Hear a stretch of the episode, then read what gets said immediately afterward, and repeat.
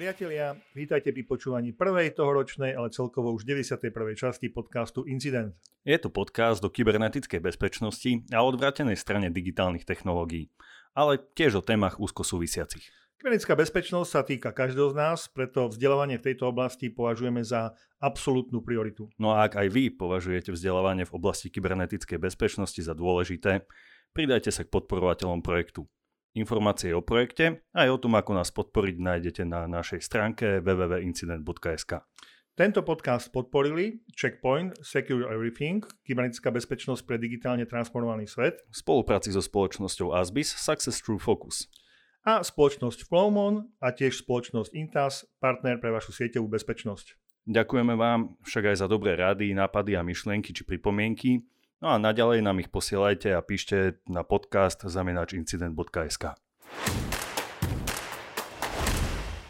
No, rok 2021 nám začal veľmi zaujímavo. Máme ani nie polovicu januára a bolo toľko rôznych udalostí a, a prípadov, že naozaj sme v trojici Laura Kasper a ja mali čo robiť, aby sme vybrali také nejaké relevantné prípady.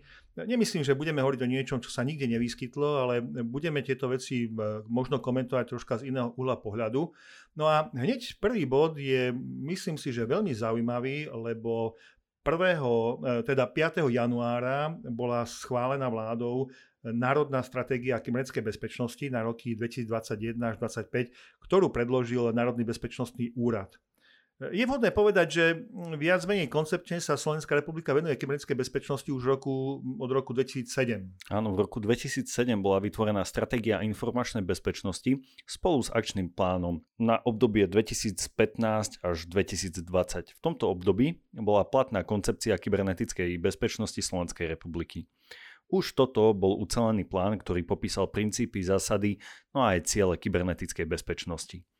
Je dôležité povedať, že samotný nový dokument na roky 2021 a 2025 eh, priznáva, že nie všetky uh, úlohy, úlohy alebo plány boli, boli naplnené.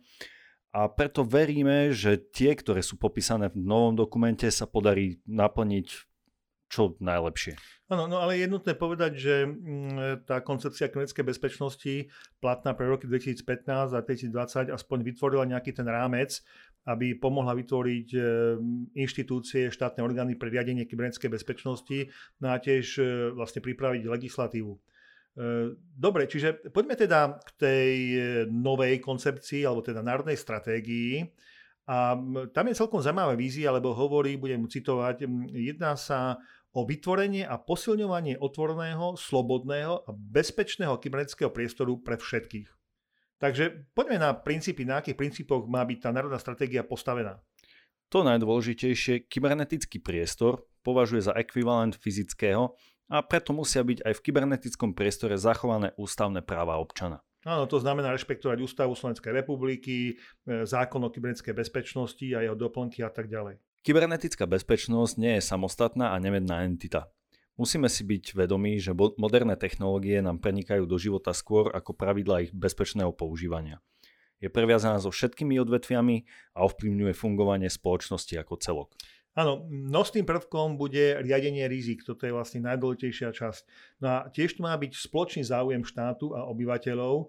Majú to byť jasné a zrozumiteľné zákony a podpora subjektov v zavádzaní pravidiel, pričom tie represie a sankcie by mali byť len v krajnom prípade. A určite kontinuálnosť a patrí sem aj posilňovanie personálnych kapacít. Dobre, e, Ďalej sa hovorí v Národnej stratégii o hrozbách. E, s akými hrozbami počíta stratégia? No minimálne tie, ktoré už sú dosť známe doteraz a určite budú známe aj na ďalších 5 rokov. A poďme si niečo o nich povedať. Tak nové techniky útokov. Dlhšie obdobie príprav na útok. To sú presne tie Advanced Persistent Threats, o ktorých sme už hovorili a k jednom z takých útokov budeme aj teda hovoriť ešte. Áno. A zneužitie zraniteľného používateľa to je bežná vec a musíme tým rozumieť toho nepoučeného a nevedomého. No, áno, to hovorí o tom, že budú vlastne narastať útoky na bežného používateľa. Takisto bude narastať e, počet technologických zraniteľností, pretože nám neustále pribúdajú nové technológie. Vieme o tom, že je nedostatok e, odborného personálu, čiže toto je ďalšia hrozba. E, laxný prístup k požiadavkám vyplývajúcim z legislatívy alebo štandardov.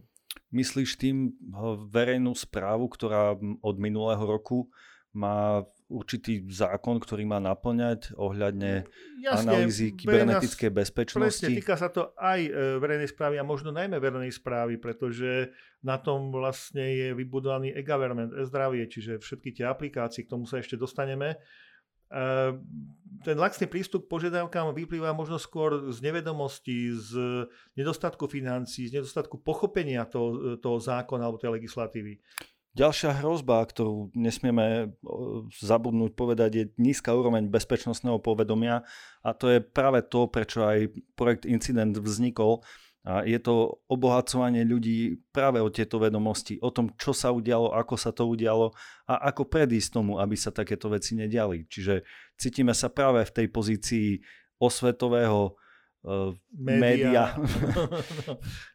no potom je to zneužívanie nových technológií, napríklad um, umelá inteligencia, internet veci, slabá detekcia útokov, vizibilita, o tej budeme tiež ešte uh, hovoriť v najbližšom podcaste, zneužívanie pokročilých techník šifrovania, pomalý výkon trestného práva, pretože naozaj máme v tejto oblasti dosť veľké medzery. No a štátom sponzorované útoky na kritickú infraštruktúru, no plus rôzne ďalšie nelegálne aktivity, ako je pornopriemysel, nelegálny tovar alebo nelegálne obchody a čierny trh. Strategické ciele, začneme nejakým východiskovým stavom, ten je ozaj presne zachytený, a to je nedostatok odborného personálu. Nevedomosť občana, ktorý má byť koncovým používateľom, ako sme spomínali, ten e-government, e-zdravie nesystematické riadenie rizik a nedostatky v detekcii incidentov.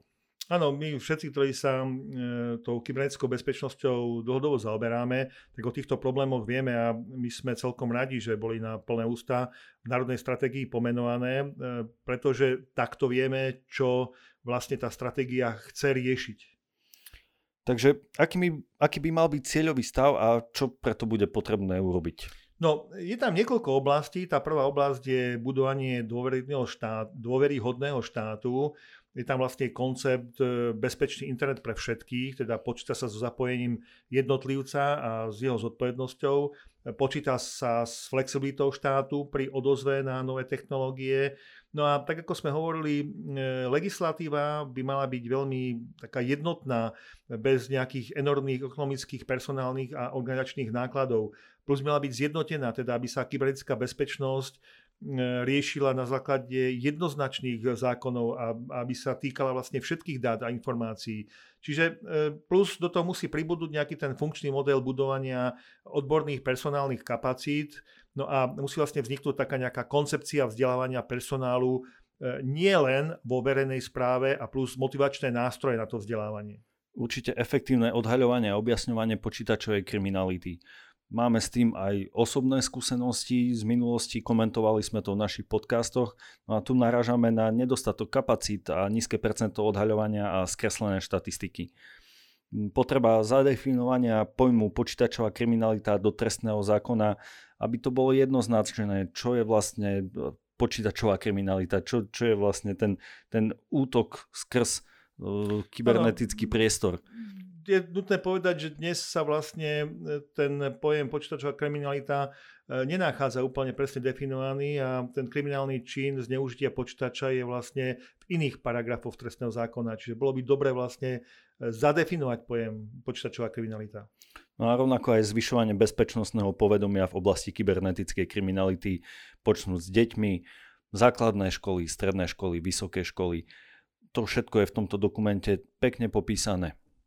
No, potom sa venuje e, stratégia odolnému súkromnému sektoru, kde hovorí hlavne o kybernetickej bezpečnosti a zákon o kybernetickej bezpečnosti by teda nemal byť len ako ďalšia zákonná povinnosť, ale mala by to byť pomôcka pre dosiahnutie vyššej miery bezpečnosti. No a takisto hovorí o tom, že mal by byť adresnejší prístup so zameraním sa na jednotlivé sektory. Ako sme spomínali, kybernetická bezpečnosť sa musí stať súčasťou verejnej správy a Security by Design pre všetky elektronické služby štátu. No, uvádzajú sa takisto silné medzinárodné partnerstva. Slovenská republika je členom NATO, Európskej únie, to znamená, že potrebuje vytvoriť rôzne partnerstva aj v rámci policajných e, zborov, aby vedela a dokázala vlastne medzinárodne odhaľovať e, takéto kriminálne zločiny. Vzdelaní odborníci a vzdelaná verejnosť, a toto je naozaj veľmi dôležité, nemáme systematicky riešené odborné vzdelávanie v oblasti kybernetickej bezpečnosti. A pričom používateľmi digitálnych technológií už sú deti na prvom stupni základnej školy. Preto je veľmi dobré, že je v tomto dokumente popísané, ako už som spomínal, ten, to vzdelávanie od základných škôl cez stredné školy, vysoké Áno. školy a budovanie vlastne profesionálov v oblasti kybernetickej bezpečnosti. Tam sa hovorí, že cieľový stav má byť vlastne koncept základného bezpečnostného vzdelávania na všetkých úrovniach od základných škôl až po vysoké školstvo. A rovnako je dôležitá aj podpora projektov a programov v oblasti vzdelávania a šírenia bezpečnostného no a situačného povedomia. No a v neposlednej rade je to takisto rozvoj, e, výskum a vývoja v oblasti kybernetickej bezpečnosti.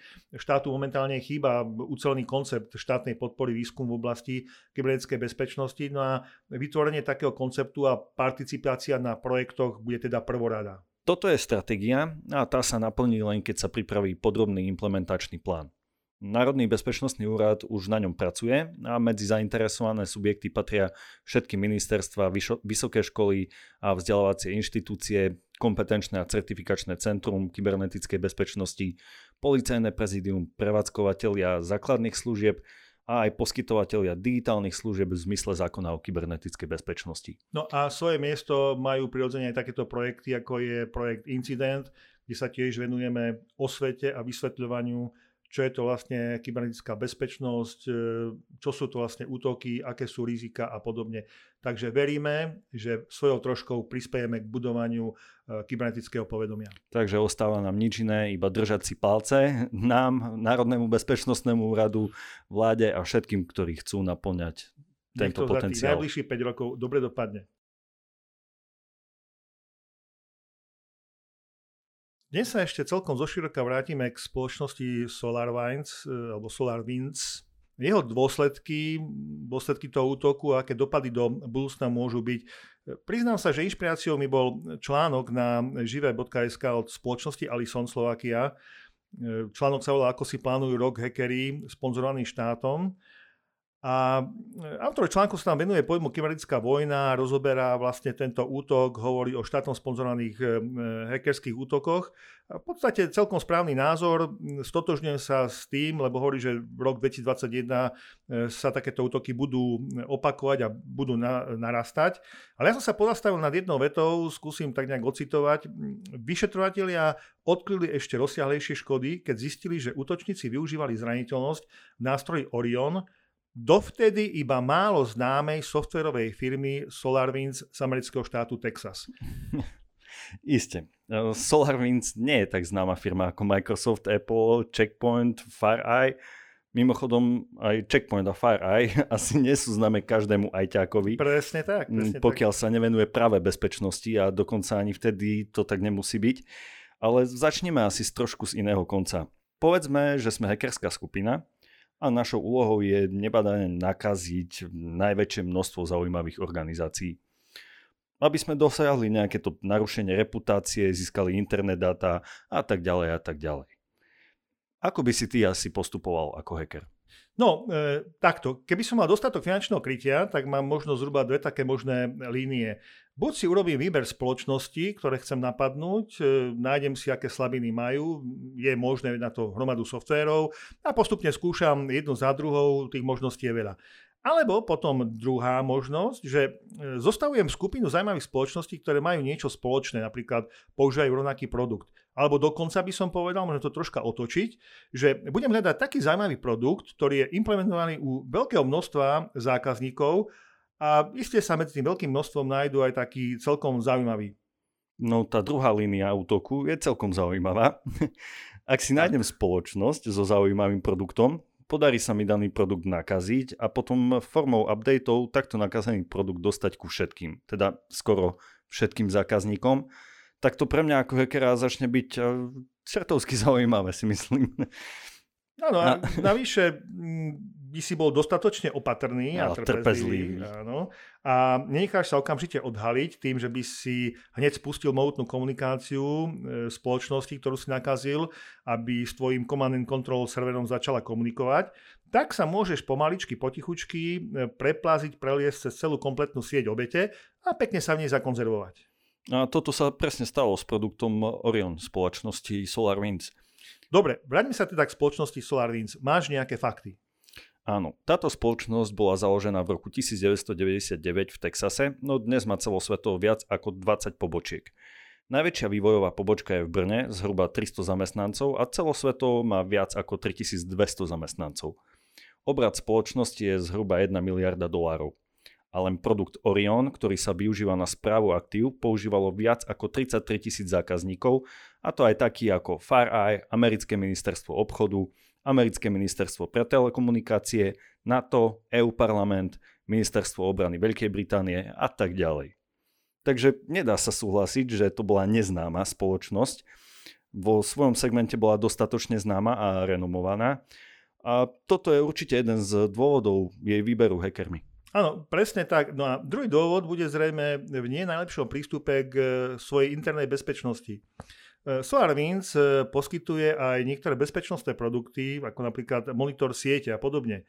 No a už v novembri 2019 bezpečnostný výskumník Vinod Kumar upozornil SolarWinds, že ich server používa na upload produkty, ktorý teda používaný na upload produktov, má hardkodované heslo a to heslo je veľmi jednoduché a bolo, no veľmi nám to pripomína jednu našu starú udalosť. Toto heslo bolo SolarWinds 123.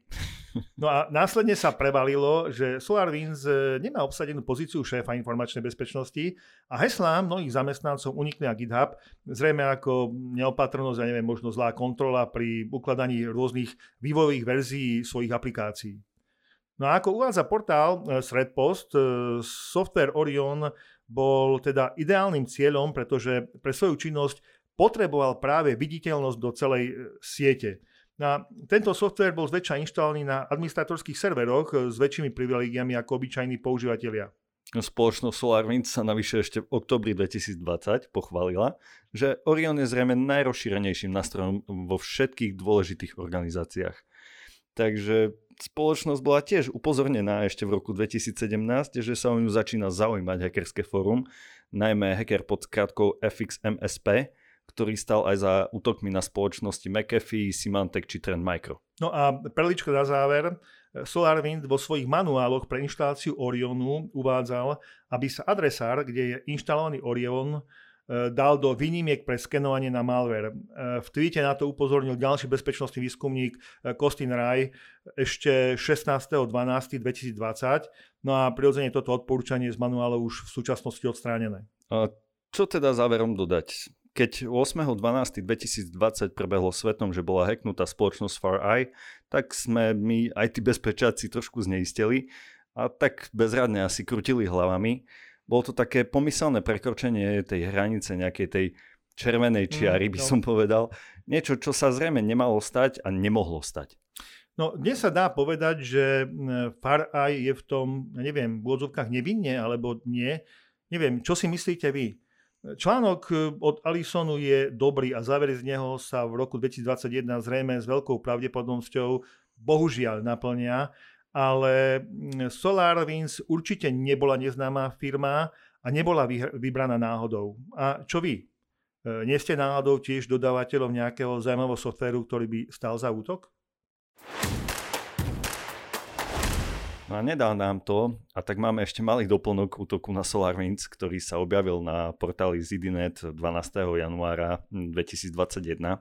Dneska je 13. keď to nahrávame, zajtra bude 14. keď to bude publikované, takže to je veľmi čerstvé toto. Áno, podľa zistení spoločnosti CrowdStrike, ktorá sa priamo zúčastňuje rozboru útoku na SolarWinds, bolo 12. januára identifikovaný už tretí kmeň škodlivého softveru.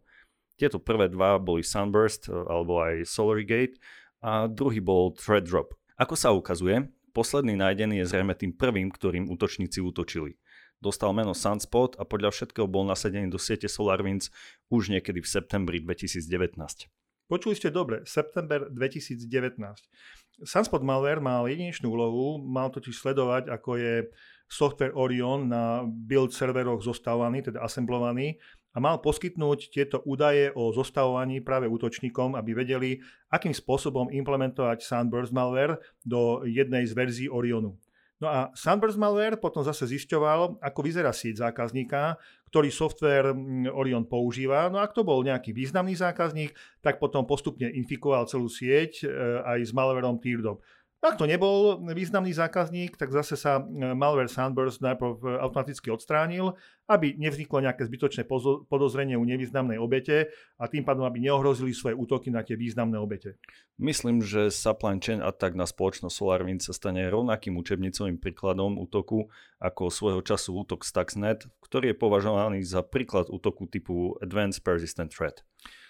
Je taká otázka, ja som ju nastolil aj niekoľkým e, zaujímavým ľuďom, ktorí sa bezpečnosťou zaoberajú, či je vôbec možné braniť sa takýmto supply chain útokom. Ak áno, čo by mohlo pomôcť? No a pýtali sme sa vlastne dvoch odborníkov na informačnú bezpečnosť. E, Romana Čupku, senior principal konzultanta pre produkty spoločnosti Flowmon, no a tiež pána Andreja Alexieva, šéfa slovenskej pobočky izraelskej bezpečnostnej spoločnosti Checkpoint. Vypočujte si ich názory. Supply chain útoky sa radia medzi tzv. zero day bezpečnostné hrozby.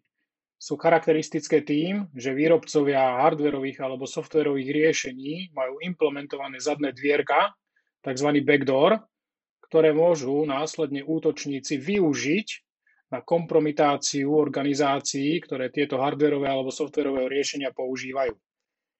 Ich dopad môže byť neuveriteľný tisícky až milióny používateľov. Keď sa pozrieme do minulosti, známym supply chain útokom bol ransomware NotPetya alebo kompromitácia softverového riešenia CC Cleaner a aj SolarWinds, aj NotPetya, aj CC Cleaner majú niečo spoločné. Namiesto toho, aby sa útočníci zamerali na organizáciu prostredníctvom phishingu alebo zneužitia zraniteľnosti, rozhodli sa priamo kompromitovať vývojárov softvéru a využiť dôveru tohto používaného softvéru, do ktorej, alebo ktorú my vkladáme do toho nástroja, na prístup do iných sietí a kompromitácie organizácií, ktorí tieto riešenia využívajú. Je veľmi zložité sa brániť takýmto typom zero-day bezpečnostných hrozieb, a teda supply chain útokov. V prvom rade prípade, že tie zadné dvierka alebo ten backdoor není implementovaný u toho výrobcu úmyselne po nejakých dohodách s tajnými službami, silovými zložkami, tak je nutné mať vypracovaný tzv. security by design v rámci vývoja, testovania a aplikácie tých riešení u tých výrobcov. V prípade, že dôjde k kompromitácii a vytvorenia tých zadných dvierok, a ten škodlivý kód sa začne šíriť u tých organizácií, ktoré tieto nástroje alebo riešenia používajú, ako je príklad SolarWindsu, Orion, tak v počiatočnej fáze je veľmi zložité to identifikovať a brániť sa tomu. Keďže ten škodlivý kód nie je ešte nikde popísaný, nie je zavedený v databázach, je veľmi ťažké ho identifikovať.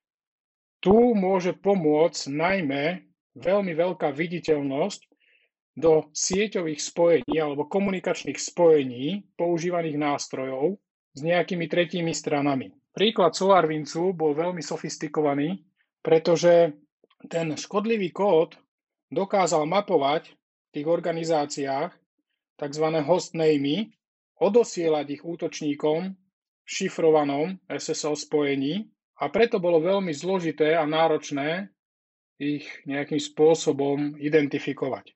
Toto sa dá veľmi efektívne zistiť, pokiaľ máme silné monitorovacie nástroje, ktoré dokážu identifikovať rôzne anomálne komunikačné toky.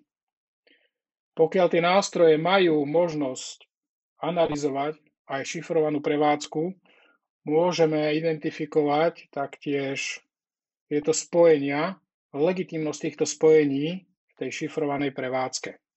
SolarWinds takýmto spôsobom, keďže si mapoval tie hostnamy v rámci tých organizácií využil možnosť aktivácie toho škodlivého kódu v tej ktorej krajine bol implementovaný ten nástroj prostredníctvom lokálnych command and control serverov. Takýto lateral movement a exfiltrácia dát v tejto počiatočnej fáze je absolútne rezistentná voči klasickým, napríklad sandboxovým riešeniam alebo nejakým antimalverovým riešeniam.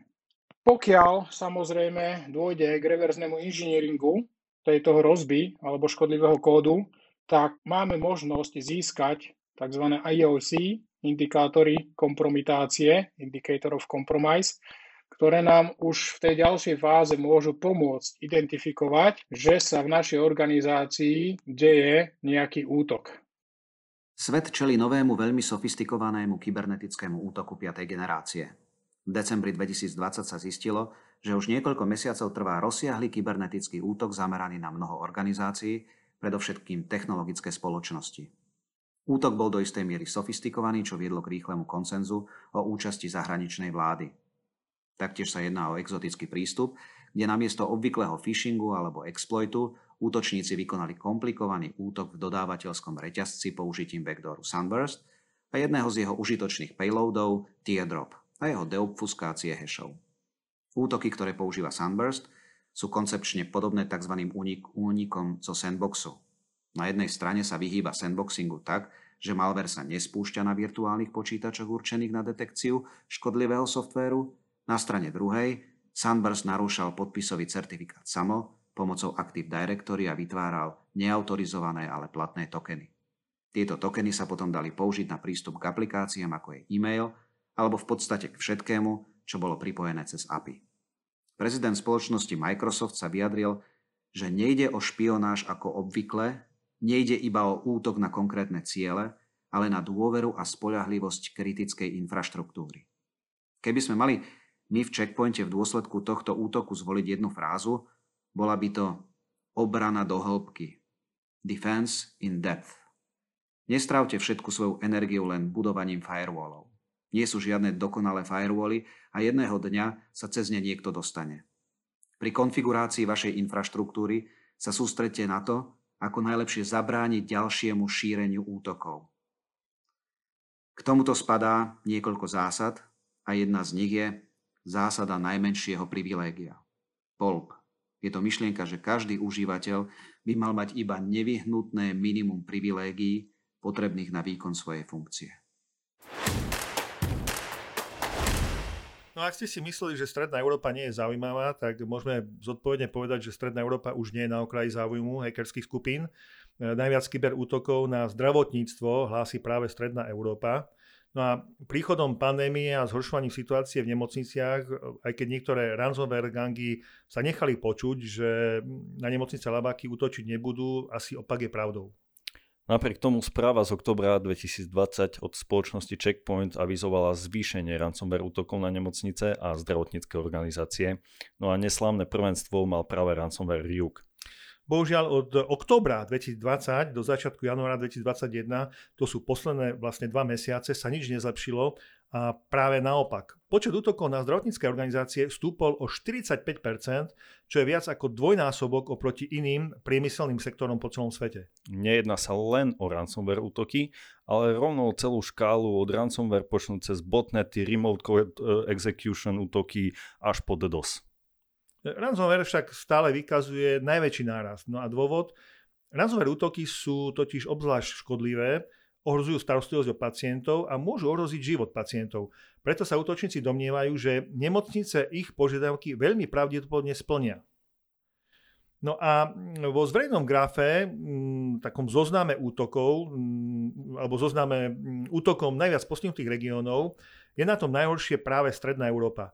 Počet útokov zdravotníckých organizáciách v Strednej Európe v priebehu novembra a decembra 2020 stúpol o 145%. Najhoršie na tom je Nemecko s nárastom až 220%. Áno, práve z Nemecka je známy prípad z nemocnice v Düsseldorfe, kde po ransomware útoku nemocnica nebola schopná prijať pacientku a tá práve pri prevoze do inej nemocnice zomrela. Tento prípad sme už komentovali v skorších podcastoch. Áno, tak ako sa teda brániť? Poďme na to. Určite školiť. Školiť a školiť. Nestačí len raz ročne, či raz za dva roky. Je to potrebné robiť často, vysvetľovať používateľom, čo je to phishing, ako vyzerá, aké sú jeho formy, naučiť ostražitosti používateľov, nielen mailov, ale internetu všeobecne. Toto je určite to najdôležitejšie, najlacnejšie, ale aj najúčinnejšie opatrenie. Presne tak. Druhé opatrenie je patch management. Netreba zabúdať na pravidelné pečovanie systémov, všetkých. Ak e, niektoré staré systémy nie je možné pečovať z dôvodu funkčnosti, tak treba využívať napríklad Intrusion Prevention System, ktorý dokáže zabraniť zneužitiu známych zraniteľností na zastaralých systémoch. Určite je potrebné využiť monitorovacie nástroje na sieti a hľadať známky infikovania trojskými koňmi malvermi, e, ktoré sú typu Trickbot, MOT, Dridex, Cobalt Strike. Tie sú totiž vstupnou bránou pre útok ransomwareom. No a e, zvýšiť určite ostražitosť cez víkendy a sviatky, pretože väčšina útokov sa deje práve cez takéto dni, keď je tá pozornosť bezpečnostných pracovníkov organizácií oslabená. No a ak je to možné, nasadiť antiransomwareové riešenia na koncových bodoch. Aby sme nezabudli, čierny trh na internete sa v súvislosti s pandémiou COVID-19 rozšíril o nový predajný segment. Ešte pred pol rokom to boli ochranné pomôcky, rukavice, rúška, dezinfekčné roztoky, no a dnes sú to vakcíny. Áno, 14 dávok e, s tvrdením, že je to akurát tak dosť pre jednu osobu, čo vieme, že nie je pravda, sa dnes predáva za cenu okolo 300 dolárov. Je jasné, že nemáte žiadnu garanciu, či dostanete skutočnú vakcínu, alebo niečo, čo je, povedzme, nie, že nezvýši vašu imunitu voči vírusu, ale práve naopak môže vám poškodiť vaše zdravie. No a s tým prirodzene súvisí aj nárast predaja rôznych e, pokutných liekov. Za posledné dva mesiace narastol aj počet registrovaných domén s tematikou vakcinácie a s tým súvisiace phishingové kampane, ktoré rozposielajú maily typu 11 vecí, ktorý určite potrebujete vedieť ohľadom vakcinácie. Asi netreba zdôrazňovať, že pri šírení rôznych dezinformácií ohľadom vakcinácie si mnoho ľudí takýto mail rado otvorí, aby sa dozvedeli niečo nové. Áno, a už majú potom na svojom počítači remote access Trojana, napríklad agent Tesla, ktorý e, odchytáva prihlasovacie údaje a ktorý práve je nasadzovaný práve pri posielaní toho typu mailov, ktoré si práve spomenul. No a ako sa chrániť pred phishingom? Spomínali sme to, ale je to potrebné opakovať rovnako ako školenia. Kontrolujte e-mailové adresy, preklepy v adresách, kontrolujte linky, to znamená hypertextové odkazy v mailoch. Častokrát je v odkaze chybička, ako povedzme výmena písmena malé L s písmenom veľké I, to nerozpoznáte. A odkaz potom smeruje nie na vami očakávanú doménu, ale na web stránku s malverom. Všimajte si jazyk v mailoch a štýl mailu. Uvažujte, či sa takto naozaj vyjadruje osoba, ktorú poznáte a je v maili uvedená ako odosielateľ. Častokrát môže byť odosielateľ posielateľ podhodený. Nikdy neposielajte informácie k prihláseniu sa e-mailom. Na prihlásenie sa do rôznych aplikácií, a najmä do bankových účtov, používajte dvojfaktorovú autentifikáciu. Pravidelne si sledujte výpisy z účtov, či neuvidíte nejakú anomáliu, aby ste predišli väčším škodám. No a udržujte aplikácie neustále aktualizované, najmä prehliadače, Office software a operačný systém. Ak budete ostražití, tak s najväčšou pravdepodobnosťou si ušetríte problémy, nielen tie sebe problémy, ale napríklad aj organizácií, v ktorej ste zamestnaní. Minulý rok sme dosť často komentovali ransomware útoky. No a čo urobiť po ransomware útoku? Zaplatiť výkupné alebo nezaplatiť? To je ťažká otázka. Podľa britskej televízie Sky News v roku 2020 zaplatilo výkupné množstvo veľkých spoločností a boli to až milióny eur, napríklad Garmin, Uber. Sice ani jedna, ani druhá to oficiálne nepriznala, no. Platby potvrdili napríklad americká nemocnica Hackensack, Meridian Health, e, sieť e, zmenární Travelex, Texaská správa škôl Athens ISD, Kalifornská univerzita v San Francisku, mesto Riviera Beach na Floride. A mnoho ďalších, dalo by sa menovať ďalšie a ďalších tých platieb bolo naozaj veľa a počet sa za posledné dva roky zvýšil. Kým pred dvoma rokmi v celosvetovom prieskume sa priznalo 38% napadnutých spoločností, že zaplatili. V roku 2019 to už bolo 45% a minulý rok, teda rok 2020, to bolo až 58% spoločností, ktoré zaplatili. Prečo? Mm. No lebo obete totiž podľahnú takému pokušeniu, že po zaplatení výkupného skrátia svoj čas e, toho výpadku na minimum. Štatistiky a skúsenosti z praxe však už také jednoznačné nie sú. Po zaplatení sa totiž k svojim zašifrovaným dátam dostanú len dve tretiny postihnutých subjektov. Prieskum československého trhu ohľadom ransomware útokov realizovalo minulý rok aj zo skupenie spoločností Flomon Networks, Qubit Conference, Synapsa Networks a Sectec na vzorke 117 respondentov a až 15% z nich malo tiež svoje osobné skúsenosti s ransomware útokom. Ransomware teda naše organizácie neobchádza. Podľa príkladov, ktoré sme uviedli, by sa mohlo zdať, že cieľom útokov sú veľké spoločnosti, Bohužiaľ, štúdia spoločnosti Coware ukazuje, že až dve petiny obetí ransomwareu sú malé až stredné podniky s počtom zamestnancov medzi jedným až 100 zamestnancov. No a rovnaký podiel, teda dve petiny, tvoria zase spoločnosti s počtom medzi 100 až 1000 zamestnancov a len jedna petina sú veľké spoločnosti nad tisíc zamestnancov. Treba si uvedomiť, že ak sa pustíte do vyjednávania, tak vyjednávate s podvodníkmi a nie je isté, že svoj sľub dodržia. Áno, sú známe prípady, keď obeď najprv zaplatila za šifrovací kľúč, potom zaplatila za to, aby ukradnuté údaje neboli zverejnené na dark webe. No a nakoniec e, útočníci zarobili ešte aj na tom, že tie údaje predsa len zverejnili, čiže vlastne zarobili trikrát na dané obeti. A navyše ransomware útok často prichádza až po dôkladnom napadnutí siete, vytvorení si rôznych zadných vrátok, takže nie je istota, že útok ransomwareom sa o mesiac, dva nezopakuje. Presne tak. E, štúdia spoločnosti Cover, ktorú si spomínal, tiež hovorí, že až 85% tých, čo nezaplatili, boli schopní svoje údaje úspešne revitalizovať. Tu musíme poznamenať, že odmietnutie zaplatiť nie je a ani nemá byť o nejakom hrdinstve, ale je to o pripravenosti na takýto typ útoku. Minimálne tým, že sa nepodarí zašifrovať záložné kopie dát. A ešte jedna taká vec na záver, možno ak zaplatíte, tak si neuvedomujete, že vlastne podporujete tento škaredý typ biznisu. A o tom sme vlastne tiež hovorili v našich podcastoch. Viacero produktov spoločnosti za Excel má nedokumentované zadné vrátka na prihlásenie sa do systému. Informoval e, o tom aj z Hacker News, informoval o tom aj SKCert. Na problém prišiel bezpečnostný výskumník Niels Teusing, ktorý zraniteľnosť reportoval spoločnosti za Excel ešte 19. novembra 2020 a spoločnosť vydala firmerový patch 18. decembra 2020. Zraniteľnosť, ktorá je označená číslom CVE pomočka 2020 pomočka 29583, má CVSS score 7,8 a ovplyvňuje všetky verzie 4.60 v zariadeniach ako je Unified Security Gateway, Unified Security Gateway Flex, ATP a VPN Firewall produkty.